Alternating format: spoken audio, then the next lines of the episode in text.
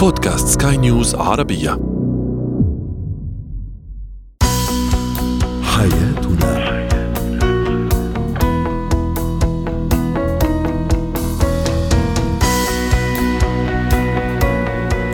مستمعينا الكرام أهلا بكم. معنا إلى حياتنا فضاؤكم اليومي الذي يعنى بشؤون الأسرة وباقي الشؤون الحياتية الأخرى. التي تستمعون اليها عبر منصة سكاي نيوز ارابيا dot com slash podcast وباقي منصات سكاي نيوز العربية الأخرى. معي أنا امال شاب. اليوم نتحدث عن علامات الاستعداد للدخول لمؤسسة الزواج وبناء الأسرة. أيضا ما هي كميات السكر المسموح بها يوميا عند الطفل؟ وأخيرا اتيكيت أول يوم عمل.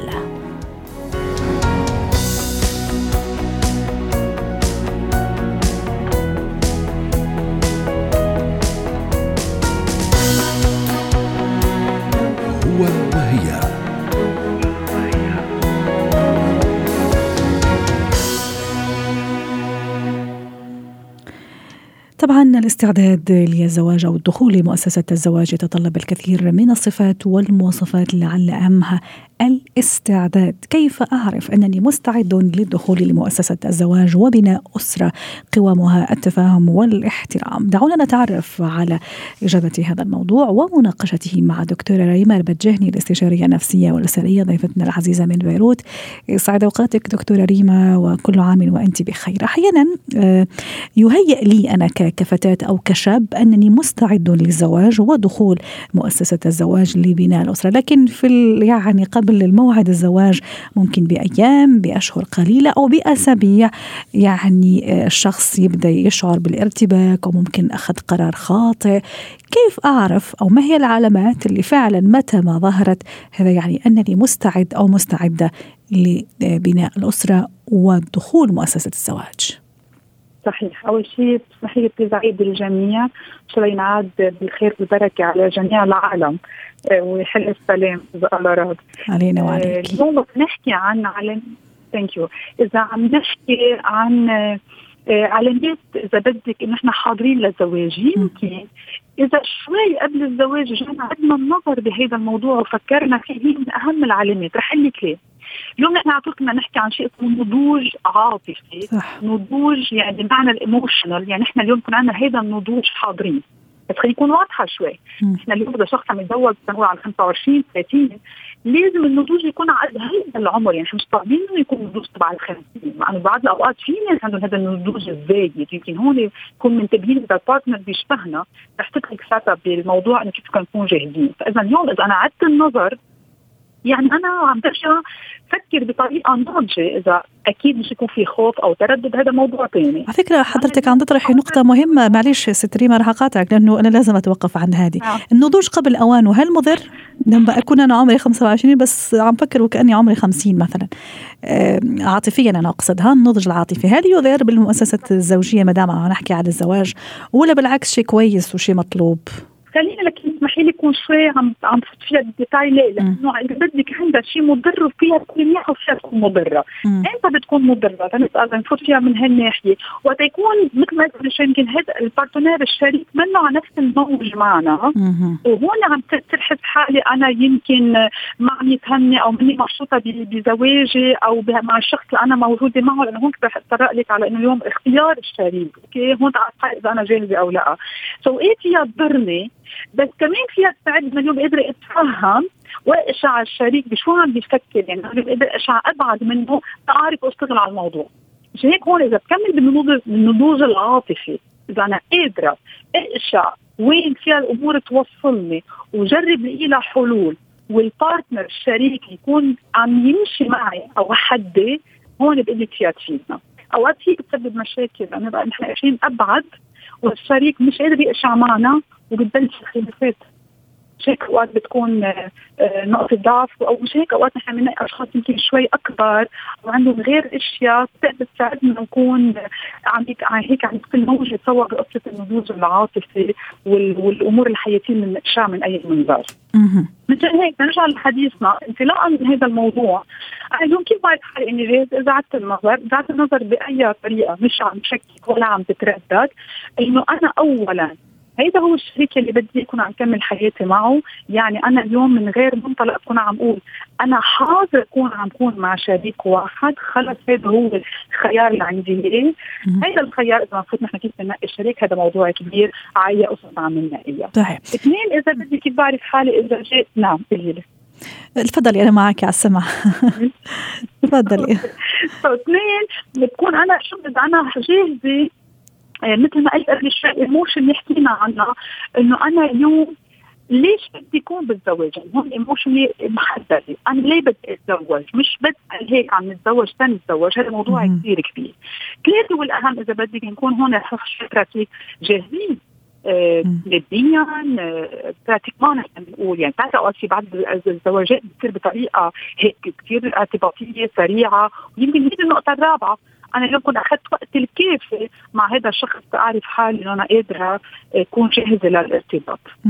دكتورة ريما أحيانا أيضا أنا يخيل لي أو يهيئ لي أني مستعدة للزواج أو أني مستعد للزواج، لكن في لحظة من اللحظات مثلا أبتدي مثلا أدور على سلبيه الشريك كنوع من الهروب، أبتدي يعني أسأل الأسئلة اللي يعني شوية الكبيره الوجودية يعني هل أنا يعني هذا اختياري الصحيح؟ هل لا؟ كيف أتغلب اتغلب على هذا على هذا يعني ما اعرف إذا هي وساوس ولا أفكار كذا سلبية أو سوداوية ولا لا. متى ما حضرت معناتها هذه عم تعطيني إشارات إنه أنا ابدا مش مستعدة ولازم إني أجل الموضوع لأنه هو يهيئ لي أني مستعدة لكن فعليا أنا أنا لست كذلك. رح أروح معك شوي أبعد ورح أقول لك انطلاقا من هذا السؤال أوقات هذه الإشارات فيها ما تكون لأنه أنا مش مستعدة، فيها تكون من يجي عن قلق معين. يعني جهودنا بمحل معين إذا مش جديد نفسيا. هون فتنا خلص بالنفسي. في كثير أو بعض الأشخاص لما نقول كثير في بعض الأشخاص بتخاف من الزواج. صح. وبيصير عندها هذا القلق إذا بدك أو الأفكار الوسواس إذا بدك إنه نحن لو بنعيد هذه الأفكار براسنا أنا جاهزة أنا حاضرة. هون أكيد ما في أقول لك قديش في التربية بتفوت بالدور بتلعب دور. الإيماج عنا إياها الصورة اللي عنا إياها عن الكابلز اللي هي أول شيء بنشوفها بأهلنا. المشاكل يعني بتعرف عنا كثير أشياء. بتأثر علينا هون صرنا نفسيا إنه أنا اليوم كنت مترددة. في هلا قبل شوي قلت لك إذا في تردد أو خوف يعني في محل فيه خلل. هيدا الخلل ما ضروري إنه أنا ماني جاهزه بس أكيد بدي اشتغل عليه لأنه إذا أخذته معي على الزواج رح يكون عم يعمل لي مشاكل يعني أنا اليوم مثل ما قلت ما عندي ثقه بحالي قادرة أكون بهذا الزواج عم fulfilling يعني قادرة إذا بدك أمور الحياتية بالزواج. ضروري كمان يكون عم يشتغل عليها بس ما ضروري تكون إنه أنا ماني جاهزة في يكون جاهزة لل commitment بس مش حاضرة نفسيا. نعم. شكرا لك دكتورة ريما برجاني الاستشارية النفسية والأسرية ضيفتنا من بيروت ونعتذر عن رداءة الصوت من المصدر.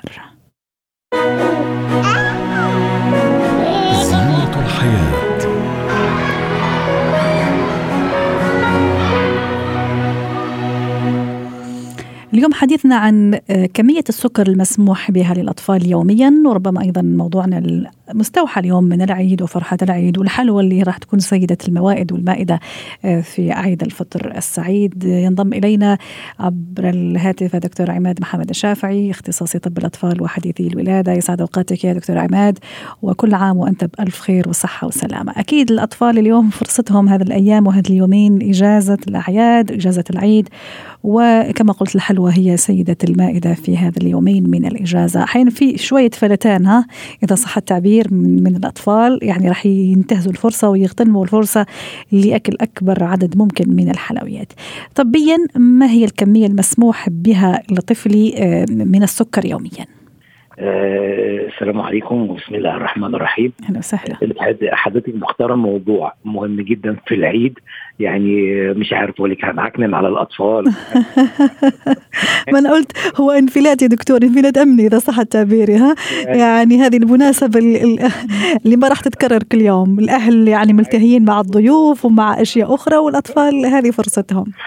مشكلة كبيرة جدا جدا محطوطة وفي اول يوم في العيد وبين بقى طبعا زيارة الأهل وزيارة الجد والجدة ولو كان الأب والأم عاملين تضييق أو ريستريكشن على على كمية الحلويات اللي بياخدوها الاطفال الأطفال. طبعا ده بيتكسر خالص وصد رغبات الجد والجدة. موضوع صح. صعب. صحيح. بس يلا معلش اليوم ما راح نعكنن كثير بس يعني راح نعطي شوية نصائح لمصلحة أولادنا وأطفالنا حتى دائما يكونوا بصحة جيدة. طيب هقول لحضرتك حاجة لو نبتديها. مثلا إيه من الأطفال أول ما تبتدي ياكلوا سبع ثمان شهور. في حاجة اسمها ممنوع خالص. يعني يعني بنسميه طبيا لا ده كونتر ما تديش حلويات خالص لأنه ليها اثار سيئة جدا على المناعة وعلى الطفل نبتدي من سن سنة لسنتين مم. آه، بس يا دكتور معليش يعني في في هذا العمر كمان ممكن أعطي مصادر أخرى من السكريات ولا لا؟ مصادر أخرى تقصدي حضرتك بها إيه مثلا؟ أقصد مثلا فواكه عصائر طبيعية هل تكون مثلا مصدر مفيد للسكر لولد الرضيع مثلا اللي قبل مثلا سن السنة مثلا خلي أقول آه لا ده شيء جميل. مظبوط. برافو عليك. إحنا ما حبيتش انوه على النقطة دي. لكن بوضوح طبعا المصدر السكريات يكون الحاجات الناتشورال الفاكهة. الفاكهة إذا كان تفاح إذا كان برتقال. لكن آه سكر كده مباشرة يتحط على. على الأكل يتحلى بسكر ده ممنوع نهائيا يعني. وهذه فرصة ننوه أيضا لخطورة العسل دكتور عماد قبل سن السنة. برافو عليك. العسل طبعا ممنوع قبل سنه وفي بعض الأقوال حديثا بقت بخليه لغايه سنة ونص وخصوصا العسل ال- ال- الناتشورال الأصلي اللي بيستعمل في الخليج.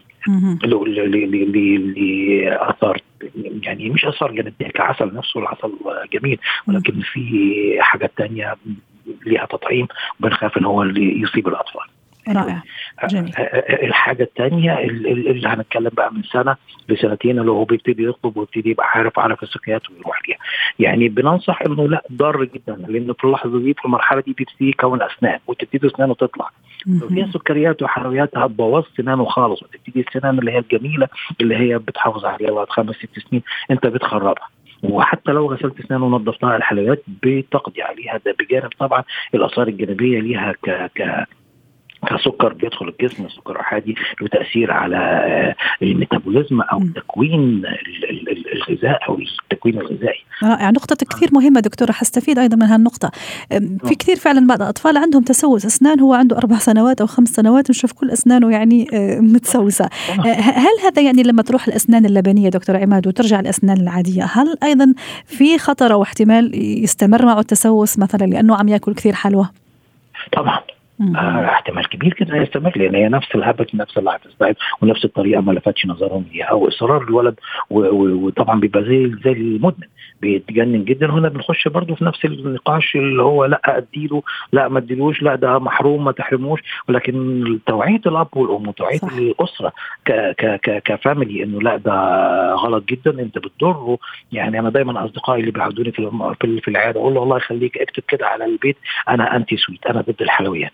ضد الحلويات خلاص يعني مم- ممنوع. هتجد فايدة كبيرة جدا. الأطفال اللي بنشوفهم دايما في العيادة بيجي لهم تكرار التهابات فيروسية أيوة. بالذات المعوية. بنلاقي دايما جهاز المناعة عندهم كجهاز بيختل غير العاديين. يعني لو قارنته بالطفل اللي اللي مش واخد اللي ما بياكلش حلويات أو ما فيش في حلويات في أكله الحلويات اللي بتكلم عليها العاديه اللي هي الشوكولاتة المصاصة اللبان ال- ال- الحاجات السيئة دي خصوصا الحاجات اللي ليها ألوان كمان بتبقى سيئة جدا. طبعا نحكي بقى عن الايس كريم والجيلي والحاجات دي ممنوعة خالص ممنوعة على الأطفال إنها تبقى وجبة أساسية. ممكن بنسمح بيها مثلا مرة كل يومين ثلاثة كنوع من المكافأة كنوع من الجائزه برافو عليك أنت ملتزم مع ملتزم في أكلك فخلاص خد دي يحس إن هي كهديه كمكافأة يعني. مكافأة. صح. بت- بتبقى مبسوط بيها. زمان وانت عم تحكي دكتور زمان يعني كانوا جداتنا وأمهاتنا وشوف سبحان الله وانت عم تحكي على الالتهابات المعوية وأيضا يا ريت تصحح لي المعلومة. مثلا كانوا يخوفونا كثير إذا أكلت كثير حلوى راح تجيك الديدان المعوية هذه. هل فعلا هذه صحيحة؟ هو كنوع من التخويف والترهيب. إذا كان بقى ديدان إذا كان يطلع لك بقى حاجة وانت ماشي ماشي. هي ملهاش علاقة طبعا. ملهاش علاقة. إلا بقى طبعا لو كترت من أي حاجة لو كترت من أي أكل عموما لو كترت منه كنوع معين يعني كترت من الفاكهة كترت من ال- من الدهون كترت من اللحوم أكيد المعدة هتتاذى المعدة يعني الصحية لازم تاخد بالانس دايت أو وجبة متزنة. فيها كمية كربوهيدرات 50 45% فيها كمية دهون توصل ل 15% فيها كمية بروتين توصل ل 30 35% الوجبة المتزنة دي بتحافظ على نمو الجسم كهارموني كاتزان كمناعة ليها آه، فايدة جدا. بنسميها health healthy child يعني طفل صحته كويسه آه يعني لو هنتناقش على الحلويات ونصيحتي؟ لا ما انصحش بيها خالص كتبقى داخلة في الأكل من العادات اللي هو بعد ما يخلص أكله لازم ياخد شوكولاتة ياخد ياخد حلويات. دي لها تأثير آه سيء جدا ليها تأثير على هرمون الإنسولين ليها تأثير على آه المناعة ليها تأثير على رغبته وشهيته في الأكل بعد كده. انت لما بتديله شوكولاتة أو حلويات بترفع مستوى السكر وبتخليه مش مقبل على الأكل وفقد الشهية. وخلاص خد ال calories وخد السعرات الحرارية اللي هتكفيه طول اليوم فتلاقيه كل اليوم في منتهى النشاط وفي منتهى الحيوية و hyper كمان ما هو اخذها الصبح وفي نفس الوقت هو ملوش نفس خالص ياكل الأكل العادي لما فيها من طعم الحلوى صح. وفي بعض الأهل أيضا طبعا خطا يوقعوا في هذا المشكلة وطبعا أكيد من محبتهم حرصهم على أنه الإبن راح لازم يأكل. أحيانا يعني نظام المكافأة زي ما تفضلت لكن يكون بشكل مبالغ فيه. إذا أكلت إذا كملت وجبتك أنا راح أعطيك قطعة شوكولاتة أو قطعة حلوى مثلا. فهذه يصير هذا الشرط هذا آه، بشكل يومي آه، أتصور يعني يصير ابتزاز أيضا للأهل وخطر على صحتهم. طبعا طبعا لا ده في حاجات كمان بقى بلاحظها في بعض أصدقائنا الزملاء في عياده الأطفال خلاص بيبقى عارف حسابه إنه رايح عند الدكتور عشان بياخد حلويات بعد ما بيخلص كشف ويخلص كل حاجة مستني المصاصة اللي, اللي الدكتور هيديها له مستني فدي من بعض الحاجات اللي بعترض عليها. الدكتور طب خليه عشان يكشف ياخد مصاصة طب الدكتور دي الحاجات لا أنا أصلا من الأول قايل لك إن هو انتي سويت وافهمه إن هو جاي عند الدكتور عشان لو في حاجة الدكتور ده عشان هيعالج سنانه لو هو تعبان بيعالجه عشان الحراره مش مش جاي ياخد مكافأة لا ده لازم إن هو يروح للدكتور لازم يطلب جميل. عايز يروح الدكتور عشان يعالجه مش عشان يديله حلويات دكتور آه، عماد حتى نودعك على خير اليوم ونختم معك هذا اللقاء الجميل والمفيد في الحقيقة. كذا بأرقام آه، وممكن بلغة الملعقة إذا بدك أو بالسعرات الحرارية. كم مسموح لابني أعطيه السكر يوميا ولا اسبوعيا؟ ولا كيف كيف تنصحنا يعني آه، كمية السكر؟ حتى نختم معك. بص هي من 50 ل 80 ملي جرام per day يوميا. ما أعرفش بقى تبقى معلقة صغيرة معلقة كبيرة. ده متخيل في اليوم كله. يعني آه، لو هتدي مثلا الضعف مثلا 160 ده ده ال maximum. بالنسبة لكل الأعمار من من سنة ونص لغاية خمس سنين. أه. الكمية دي ما بتأثرش على ارتفاع الانسولين قوي وما بتأثرش على على الشهية. ولو آه، ولو استعملتها أنت في ال safe side فطبعا الكمية قليلة قوي. لو حسبتيها معلقة واحد في بعض الناس بيحطوا له على كوباية الشاي أو كوباية الحليب ثلاث أربع معالق في اليوم على المرة هو بياخد.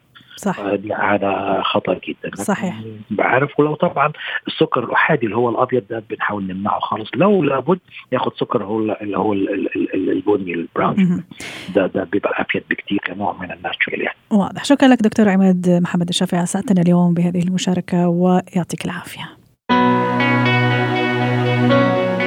اتكات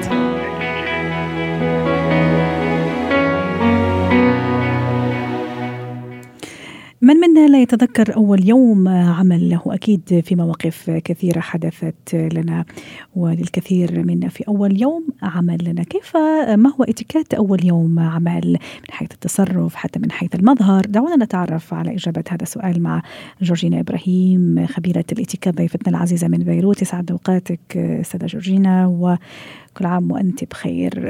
أكيد في اتيكات أول يوم عمل ليس كذلك. كيف لازم أكون؟ آه، سواء من حيث المظهر أو التصرف كيف أتعرف على زملائي كيف أتعرف أيضا على مديري وعلى المؤسسة بشكل عام. مزبوط. ما في شك أكيد المظهر لأنه عم نحكي نحن عن ال first impression عن الانطباع الأول. يعني لازم نكون محضرين حالنا إنه نعرف أول شيء آه، شو المطلوب كلباس آه، خاصة لما كنا نحن عم نعمل مقابلات العمل أو لو لما قبلونا يمكن مضينا ال job offer خبرونا شو اللبس أو يمكن ما خبرونا نحن بنسأل يا ترى هو كتير رسمي أو كاجوال أو شو الممنوع شو المسموح. ضروري نعرف هيدي الأشياء. حتى مش من أول نهار نكون يعني عم ناخذ إذا بدك هيك ملاحظات أو warning إنه لا هذا اللبس ما بيجوز كذا إلى آخره. وكمان هون يعني الواحد مهم يعرف إنه أصلا بمكان العمل في أمور يعني هي applicable وين ما كان. يعني هو اللباس ال formal إن كان البدلة ولا يعني وفي ألوان حتى معينة كمان الواحد لازم ياخذها بعين الاعتبار. فأكيد المظهر والمظهر الحلو والمرتب والنظيف والمناسب هيدي إذا بدك من أول ال... أول شيء بنحكي عن الإتيكيت خاصة مش بس أول يوم يعني مش بس أنا بروح مرتب أول يوم حتى ما حدا يفهمنا غلط إنه أنا امبارح كنت مرتبة خلص خلص أول نهار. لا هيدي شغلة بدها تكمل معنا على طول لأنه هون بنكون نحن عم نعمل شيء اسمه brand reputation أو personal reputation بكون عم نبني سمعتنا وهذا بينبنى أكيد من أول نهار نحن بنلتقى بالأشخاص بمكان العمل. طيب جورجينا خليني أتوقف مع تعليق أيضا أو جواب. وصلنا على منصاتنا إجابة على سؤالنا التفاعلي كان اليوم ما هو الموقف الذي ما زلت تتذكره في أول يوم عمل لك؟ أو لك. لك بشكل عام يعني. تعليق يقول أثناء تقديمي للوظيفة كنت في مكتب مدير إدارة الموارد البشرية وهو يحمل الماجستير من الولايات المتحدة. دخل عليه سكرتير وكان لا يتحدث اللغة العربية. طلب منه المدير ترتيب رحلة عمل وشراء تذاكر وحجز فنادق. تفاجأت أن لغته سيئة أو يعني مش كثير كويسة بالإنجليزي. قمت بالترجمة وتوقعت أن يرفض, يرفض طلبي لكنني توظفت ولله الحمد. أيضا تعليق آخر يقول أول مرة يبدو أنه في مهنة التعليم يقول كنت مضطرب جدا لترتيب القاعة وأيضا ترتيب طاولات الفصل للتلاميذ. جورجينا أول ما أروح للعمل مظهري يكون آه، مرتب زي ما تفضلتي لكن بالنسبة مثلا للتعارف أو التعرف على زملاء العمل هل التي أنا أبادر أو من أن يعني من يبادر يعني حتى يعرف بالثاني؟ في بعض المؤسسات ال HR ممكن هو اللي ينزل معاكي ويعرف الزملاء عليكي في بعض المؤسسات لا ممكن آه، آه، يعني الشخص لوحده يعرف بنفسه. أعطيني كده الآلية كيف تكون. فعلا. فعلا. هلا هي إذا بدنا نحكي هي من واجبات ال HR إنه هو لنقول يعرف الشخص الجديد يلي واصل جديد إن كان لل department إن كان للقسم أو إذا مش ال HR المدير يلي هو عارف إنه اليوم رح يبلش مثلا معنا شخص جديد يعرف عنه والى آخره. وإذا ولا وحدة من هول صارت يعني آه هيك تركينا أمور عفوية. مش غلط. أنا مثلا بس شوف شخص لأنه أنا بالنهاية أنا الجديدة كلهم بيعرفوا بعض وما حدا بيعرفني. so لازم أنا إجي وأعرف عن حالي أنا جورجينا إبراهيم اليوم أول يوم لإلي بقسم ما بعرف الموارد البشرية يلي هي. ف آه، هون إيه بتكون هي إذا بدك تخلق تكسر الجليد هي بسميها kind of ice breaking يعني. حتى الناس يتعرفوا علي مش هيك يضلوا يطلعوا فيي كانه أنا شخص شخص غريب. فلا لازم أنا يلي بادر ويحكوا مع بعض مين هادي أو مين هذا اللي اللي دخل علينا. إيه؟ لأنه بعدين بصيروا بصير مالك شو متكبرة؟ ما بتحكي مع حدا لك آه، هيك هيك بصير يعني. أنا عم بحكي هسه بصير بمكان العمل. فلما أنا بكون الواصلة يعني أنا الشخص الجديد أنا لازم فوت اعرف عن حالي. وكون إذا بدك هاي شغلة كثير مهمة هون. كون friendly يعني يكون هيك بهال يعني friendly آه، بس ما كون كثير familiar أيوه هذا اللي كنت راح أسأله جورجينا سبقتيني. اي نعم أكون friendly وأكون يعني مبتسمة لكن أيضا الاطناب أيضا في هالموضوع أو المبالغة من أول يوم ممكن. أنا يعني كثير يعني أبالغ ها؟ أتصور إنه هذه أيضا تعطي انطباع عكسي وسيء. مضبوط لأنه هيدي بدل ما تعملي ice breaking بدل ما تكسري الجليد بصيروا الناس يتفادوك وخاصة لما بتصيري تسألي أسئلة أه. يعني ما بتنسأل من أول يوم قديش بتاخذي راتب أنت؟ موضوع الفلوس وموضوع الدين وموضوع السياسة هول مواضيع ولا أول يوم ولا آخر يوم بالشغل بنحكي عنهم. هدول بدل ما بدل ما نكسر الجليد هول بنصير عم نبني إذا بدك هيك مثل حيط ببعدنا عن الآخرين ونحن بدنا نشتغل مع بعض. يعني بدها تكون العلاقة يمكن نرجع نقول فريندلي بس مش فيها كتير هيك خشبوشيه أو نمزح مثلا مسحات ثقيلة أو مش بمحلها. ما نحن بعدنا عم نتعرف على الناس ما بنعرف مثلا شو صاير معهم. يمكن هن حدا عندهم مر... عندهم حدا مريض يمكن حدا توفى لهم. ما بنعرف بعض الأشخاص. فما نفوت بمتاهات يعني تخلينا بعدين هيك إنه يصيروا هن إبعاد عنا وصير أنا متروكة لوحد بالشغل. هيدي طيب. بايدي أنا بدي انتبه لهذا الموضوع. جورجينا هل يفضل هل ينصح مثلا في الإتيكيت إني مثلا أنا أول مرة جيت لمكان العمل إني آخذ مثلا شيء شوكليت حلوة كذا كعربون محبة مثل ما بيقولوا أه. ولا لا لا يفضل؟ مش غلط فيها حلوة مثلا لنقول أنا لنقول مثلا من بلد معين خاصة إذا مثلا عم سافر اشتغل غير غير محل. تكون شيء هي شغلة كثير مهمة. يكون تكون شغلة حلوة بسيطة. الكل بيقدر يشتريها حتى ما تبين بعدين نوع من هيك شوفة حال أو مثل رشوة أو عرفت؟ يعني هون الموضوع كثير حساس. يعني لنقول أنا مثلا مسافرة من لبنان مثلا لأشتغل بأبو ظبي مثلا معروف عندنا هون في لبنان يمكن مثلا البقلاوة أو يعني هي أشياء بسيطة حلوة مش غلط بس ما تكون بنية إنه يلا بدي أحبب الناس فيي هي لا هي كمان نوع من ice breaking بس تكون ضمن المحدود وهيك تكون هيك لطيفة يعني تمرق هيك بطريقه صح. طريقه مهضومة مش مش مش تبين على نيه نية منها حلوة مش غلط ابدا بس مم. الواحد ينتبه صح. يعني كيف كيف يقدمها. وحتى في 30 ثانية جورجينا إنه أنا أيضا كشخص آه، موجود في العمل وجاني زميل عمل أتصور عندي مسؤولية إني أرحب فيه وأحكي معه آه. بلطف ويعني وأحتضنه أو أحتضنها يعني بين قوسين ممكن حتى أيضا ما يشعر إنه هو غريب علينا يعني حتى نختم. ما هي ما هي علاقة ما هيك يعني روحة رجعة بنقول أنا كمان لما بكون في حدا جديد كمان لأنه بكون حس حاله غريب صح. وحيد ما بيعرف شو يحكي ما بيعرف. بتعرفي بالمكان العمل بيكون في ناس هي مسيطرة أكثر من غيرها. أنا كمان لازم لازم أنا يعني أربحه للشخص لا أقدر ساعده. كل كل صح. كنا بيوم من الأيام بأول يوم عمل لنا خلينا نتذكر هذا الموضوع شكرا لك جورجينا إبراهيم مدربة آه، الحياة ضيفتنا العزيزة من بيروت ويعطيك العافية.